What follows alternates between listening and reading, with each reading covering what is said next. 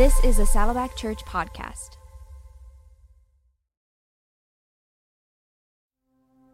Today is such a great day to be here in church. We're going to kick off a brand new message series called At the Movies. Now, you might be asking yourself, why do a message series on movies? That's a great question. Well, movies are the story of our day. You know, Jesus himself was a master storyteller, constantly telling stories. And he would integrate those stories into his teaching and then use them to point us back to God, back to God's unchanging character and his eternal word. And that's what we'll be doing with this series. So we'll explore four well known movies and we'll do it through the lens of the Bible. And then as we do that, we'll apply some of the movie's lessons to our own lives. Today we'll start with the Top Gun movie Maverick, which became famous for their actors doing real stunts in real fighter jets rather than relying on green screens or computer generated images. Now, Maverick is a follow up to the original 1986 Top Gun movie, where we met 20 something year old Pete Maverick Mitchell, a Navy pilot who's now in his late 50s. As his name implies, Maverick loves to push the limits. He's an incredible pilot, but he's seen as a loose cannon and very unpredictable. So, as the movie opens, we see him working with a team on a secret test flight with the goal of reaching Mach 10, which is 10 times the speed of sound. But when he learns that the Navy wants to shut down the program for another one, Maverick is determined to save what he thinks is the future of the Navy and also to prove that he still got it. Despite disobeying orders and failing his test flight, Maverick ends up getting called back to the Top Gun training program to teach younger pilots. But some things have changed since he was a pilot 30 years ago. The younger pilots see him as an old fashioned pilot and out of touch, and it's gonna take some work to be accepted. Just like Maverick, we all have to figure out how to live in a world that is constantly changing. At the same time, no matter how much the world may change, we know we have an unchanging God. Hebrews 13 says, Jesus Christ is the same yesterday and today and forever. So, if our world is changing, but God is not changing, what does that mean for us? Today, from this movie, we'll look at three realities about change, as well as how we can best respond to them. Now, I'm going to give you all the big ideas on the front end, and then we'll walk through it. First of all, there are some things that will change, whether I want them to or not. Secondly, there are some things that won't change, even if I do want them to change. And finally, some things can change, but it's up to me to change them. Knowing that things have changed, Maverick is first faced with the question of how to use his experiences and his skills to help this new generation of pilots. And the question that faces us is very similar. How do we think about our role in a world that is continually changing? You know, a verse that Pastor Rick has referred to often, Acts 13 36, is so appropriate here. It says, For David, after he served the purpose of God, in his own generation, he fell asleep and was laid with his fathers. Here we have our first truth I can live for God's eternal purposes in my generation. Now, even as the world is changing, I can still live for God's eternal purposes right now. I wonder if you believe that. Just because the world is different doesn't mean we can't live for God. In fact, it makes it even more crucial to understand God's eternal purposes for us found in the Great Commission and the Great Commandment evangelism, discipleship, fellowship, ministry, and worship, which aren't limited to just one time period or one generation. They're meant to be lived out in every generation and every people group. That's God's plan, that's His purposes for us. Now, our approach can still be aligned with both God's grace and truth, which also acknowledges that the people we're called to love and serve are living in a changing world which is changing them too. So it's important for us as we understand that I still can live with God's eternal purposes as the focus of my life. I can adapt my approach without copying culture. This is very important. In Matthew 9, some religious leaders were upset with Jesus because he wasn't fasting like them. And in response, Jesus says, No one puts new wine into old wineskins, for the old skins would burst with pressure spilling the wine and ruining the skins. New wine is stored in new wineskins so that both are preserved. See, old wineskins have grown stiff and brittle, and they can't expand to receive new wine. So, new wineskins are still stretchy and can expand to receive it. Now, Jesus is using this metaphor to call the religious leaders and the people of his day with their attention back to what's most important. What's more important than religion? That's realizing that their long awaited Savior and Messiah has come. He's here with them. And he's establishing a new covenant based on personal transformation through God's grace, not external performance through religious rules. Now, let me explain how I think about this on a personal level. Currently, many of you know I have two teenagers. Both will be in high school this fall. Almost everything that they do in their school now in this day is on a computer. And it kind of bothers me. Some of you parents will relate to this that we have so many devices at home. And if I'm honest, I can get super frustrated and have such a hard time knowing if my kids really need to do homework or they just want to play on a laptop for another 30 minutes before going to bed. Any parents out there relate to that? Well, personally, I would love to go back to the good old days when we walked back and forth to school with you know the snow uphill both ways before computers with flip phones without the distraction of devices. But guess what? It's not going to happen. We're in a new reality, new world. And it's much better for me as a parent to focus on helping my kids learn how to function in a world with technology and how to think wisely and critically about being in control of their devices rather than the devices being in control of them. Now, this is a little bit painful because I have the same tr- struggles. And I'm not really sure that we're winning this war at home, but I certainly know that we're working at it. Andy Crouch, one of my favorite authors who writes several great books about the subject, says in his book, Culture Making, that followers of Jesus tend to gravitate toward two extremes. One is to condemn culture on one hand, and the other is to copy or conform to culture on the other hand. And in his book, he actually suggests a third alternative, which is to create or shape culture. Now, this requires an upstream way of thinking. So a good question then becomes less about like how do I not get swept into all the mess, but actually how can I leverage the changes in our world to accomplish God's purposes? Like how can I use the technology and the things that are around me to make a difference? In a changing world, we have to change too. But that doesn't mean we sacrifice God's principles or his purposes. On the contrary, it means we have to discover what it actually means to hold on to those no matter what, and to see how to stretch and adapt in new ways to fulfill the purpose of God that we're called to, his five eternal purposes.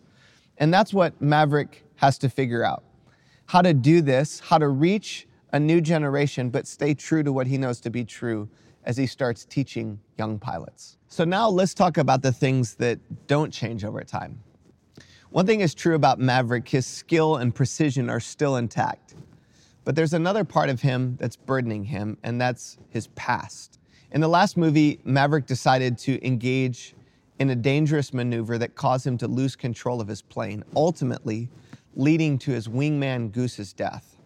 Ever since then, he's been haunted, questioning his abilities and living with shame and regret. For us, it's easy to get stuck dwelling on things we could have done differently. I wonder what is the thing from your past that still haunts you, that you're allowing to still limit you, define you, or even hold you back? How do we let go of the pain from the past? Well, Romans 8 tells us it says, So now there is no condemnation for those who are in Christ Jesus, those who belong to Him, because you belong to Him. The power of the life giving Spirit has freed you from the power of sin that leads to death. Such a beautiful verse that speaks of what happens when you transfer into relationship with God. The sin, shame, your regret from the past, it doesn't define you. Now, there's value in learning from our past. Our, our past doesn't have to define our future. We can get lessons from it. But it's so important to recognize because of Jesus, you can move beyond regret, self condemnation, and instead you can live with freedom today. This is very important for all of us. And I want you to write this down. I can learn from my past without letting it define me. Can learn from my past without letting it define me. If you put your trust in Jesus for the forgiveness of your sins, you don't need to hide certain parts of your life out of fear and condemnation. Instead, you can come to Him with all of you because you are completely freed from the power of sin and shame over your life. You can embrace the compassion and grace He has for you and rest knowing He redeems everything for good. I want to invite you today to define your life not by shame, but by God's grace. Here at Saddleback, we've seen so many people discover freedom through our Celebrate Recovery ministry. Healing is a process, and we all have habits, hurts, and hangups that we carry with us. I want to encourage you to take the step and check out Celebrate Recovery at your local campus. This will help you get deeper, long lasting healing beyond what just a weekend message can offer. Now, in addition to the reality of our past not changing, there's another reality. It's a greater reality, and it's that God does not change. So He is a firm foundation that we can build our lives upon. Here's an important point I can anchor myself in the truth of God's word and His character. I want you to hear this again. I can anchor myself in the truth of God's word and in His character. I love these words from Psalm 119, 89 that says, Your eternal word, O Lord, stands in heaven. Your faithfulness extends to every generation. As enduring as the earth you created, your regulations remain true to this day, for everything serves your plans. He's the same God. And Jesus reinforced this truth in Matthew 24, saying, Heaven and earth will disappear, but my words will never disappear. Sometimes we get so hung up on what we wish we could or should change that we forget to be thankful for some good, unchangeable things too. It gives me personally so much hope to know that God's character will never change. He will always be faithful. His word will always be dependable. And His grace is always enough. His word holds up as true. When we live in alignment with God's word, we experience joy. And then when we run against His word and against His design, we experience all kinds of problems in our lives. So then our question becomes how can I follow the principles and practices of God instead of copying the principles and practices of this world? Romans 12, 2 tells us don't copy the behavior of cu- and the customs of this world. Some of you who are younger may not have ever seen this before. We used to have these things called copy machines. Like you place a piece of paper, you press, press copy, kind of like we do now printing from our phone. But what the Romans is telling us is like some of us are like a copy machine for the world. We're just constantly copying the customs of the world. But there's a different way to live, as Romans says, and it's to let God transform you into a new person by changing the way you think. And then you'll learn to know God's will for you, which is good and pleasing and perfect. Our lives transform as we keep coming back to the Word of God his design for life, his design for marriage, identity, sexuality, how we treat with one, one another. All of this is, is in his word. And all these truths, which are boundaries, all of God's boundaries come from God's good character, his blessing, wanting to benefit our lives. One time, this truth struck me, and it's just been in my mind so, for so long that all of God's boundaries are for my blessing. And that's because he loves me. God's goal for me is to use His word as a lens through which I see myself in the world, not for me to use the world to see God's word. Now, this is important because some of us flip this. We see the word through the world rather than seeing the world through the word. This can feel hard and you might even feel judged or criticized, but it's so essential to how God created us to live, as well as to grow in love and intimacy with God. First John says loving God means keeping his commandments, and his commandments are not burdensome. There's a freedom and a joy in this. So, on a personal level, a daily habit of reading the Bible and applying it to my life has helped me so much in my own walk with God. This morning, just God gave me just a few verses to shape my thinking and bring me back to truth. And that constant habit has changed me. Even as the world's changed, and there's some things that my past I can't change, this constant habit has anchored my life. No other book on the planet transforms our lives like the Bible. It's living and active. It's the Word of God. It's inspired and written by the Spirit of God Himself. So, if you don't have this habit already, can I encourage you to make a commitment to strengthen your habit of reading God's Word, the Bible, daily, and to anchor yourself in God's eternal Word? As we make space for Him to speak to us, He shifts our thinking, He, he refreshes our values to be around His values, and transforms the rest of our lives according to what He knows is best. Now, there's one final reality I want to focus on, and it's the reality that some things can change. But those things that can change are up to us. Maverick eventually realizes that his life can't just be about him anymore. The pilots need him. In fact, it's likely that without his help, they will fail the mission and die. When we think about this movie and the idea that some things can change, there's an important lesson for us. And I want you to write this down. I can accept responsibility for my life. I can do this in two ways, which are tied together. Number one, by changing how I see myself. And number two, by changing how I see my circumstances. Maverick originally saw himself purely as a pilot, not as a teacher or mentor, and he was held back by his guilt and shame. So, how he viewed himself also clouded how he saw his circumstances. But once he changed how he saw himself, not defined by his past anymore, and now he saw his circumstances as being needed by this team of pilots, it allowed him to shift his perspective, his responses, his behaviors, all of it as a result. And it changed everything. Maverick eventually realizes where he can make a difference, and it starts by choosing to enter into the mission himself. Now, this is where I go from seeing myself through Maverick's eyes and seeing it through the eyes of those young pilots. See, the pilots have taken responsibility, but they cannot do the mission alone. Like us, they realize they need help to get through what's in front of them from someone who actually knows how to do it. The pilots realize they need more than a teacher, they need an expert pilot to fly the mission with them. They can't succeed without Maverick coming among them, flying with them, guiding and directing them. Maverick realizes the same thing too, so he enters into the mission with them, which leads to their collective success. For us, this is why it's vital to remember I can only fulfill God's mission with God's help. Again, let me say it. I can only fulfill God's mission with God's help. We have a mission in front of us. We're called to change the world.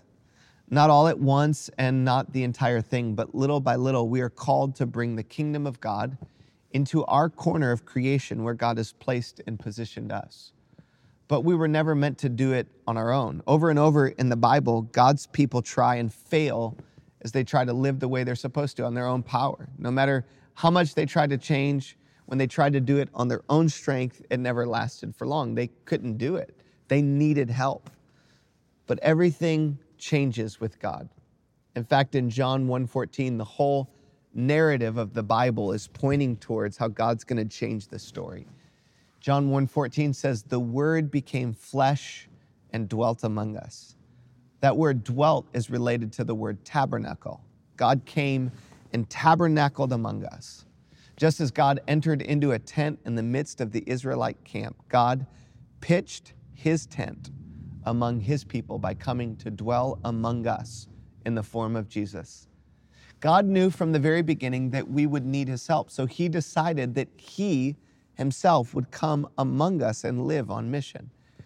Now, Jesus was more than a teacher or an example for us. He was the only one who could succeed at the mission we have been called to to be reconciled back to God, to have eternal life, to live and freedom and help free others with God's love and truth. The sin of humanity made that impossible. But through Jesus' sacrifice on a cross, his resurrection, we are now able to have direct, personal, intimate friendship with God, an eternal life beyond this world on earth when we choose to put our faith in Jesus. So, God is not some distant, far off being, far away, expecting us to accomplish His calling for us on our own. He's near. He's near to us and He's with us, and He's for us. He wants us to place our faith in Him. And as we trust in Him for salvation, as we come to Him for relationship, the scripture says that His Spirit comes and dwells within us. John also says this, and, and I will ask the Father, and he will give you another advocate who will never leave you. He is the Holy Spirit who leads you into all truth. The world cannot receive him because it's not looking for him and doesn't recognize him. But you know him because he lives with you now and later will be in you. Today, you might be flying solo without help or direction. Jesus came to model the way for us, and more than that, he made a way for us to have direct relationship with God. God wants to show you how the mission is meant to be flown and to fly it with you. He wants to free you from shame, to comfort you with your fear, to guide you with your doubts and uncertainty, to empower you to grow into the person He's made you to become. He wants to show you how to live out the unchanging purposes He's given to you, even in a changing world. I pray today that you will be reminded that although the world will change, God will never change. And because, because of His redemption and grace, your life can transform when you choose to trust Him and invite Him to guide, help, and transform you from the inside out. Now, as we conclude in prayer, there are two invitations I want to invite you to receive. The first one is to open your heart to Jesus, to let Him be in charge of your life. If we were using an airplane analogy, we would say to let Him be the pilot of your life by opening your heart to Him for the very first time. And the second invitation is for those of you, perhaps you've already invited Him to be the pilot, but you're powering it, you're powering the plane with your own engines. And there's a power from the Holy Spirit that can come, that can propel your life, give you strength. And as we pray right now, I want to invite you to receive. Which of these invitations is true for you? Some of you, both of these invitations may be the invitation to receive, but for some of you, it's just one or the other. Let's pray together. Today, if you have never made that decision to trust in Jesus for the forgiveness of your sins, I want to invite you right now just to say, Jesus, I believe you died on a cross for my sins. I surrender my life to you. I want to give you first place and let you be in charge. I want to let you be the pilot that takes this plane and drives it forward. Just tell him right now in this moment, I give you control. Others of you, perhaps you are doing it in your own power and you need to say right now, God, I need your help. Come, Holy Spirit, fill me and empower me. Just pray that prayer. Come, Holy Spirit, fill me and empower me. Thank you, Lord Jesus, that you hear our cries, that you never change, that you're faithful, that you can be relied upon. Help us as we respond to let you be in charge of our life and then also to do life with your power. God, we're so grateful today for your love and your kindness towards us. In Jesus' name, amen. If you just prayed the prayer to receive Jesus as your Savior, we would love to know today when you take your next steps on our digital program, just let me know that you made a decision to follow Jesus. If you prayed to receive God's power and live life with the Holy Spirit guiding you, I'd love to know that as well. But I want to say congratulations on taking these steps to trust an unchanging God in a changing world. Thank you for listening to this weekend message from Saddleback Church. If you like this, please consider leaving a rating or review for this podcast. The Saddleback Church Weekend Message Podcast is a part of the Saddleback family of podcasts. Visit saddleback.com slash podcasts or search for Saddleback Church in your favorite podcasting app to see more great podcasts from Saddleback. For more weekend message resources, visit saddleback.com slash message resources.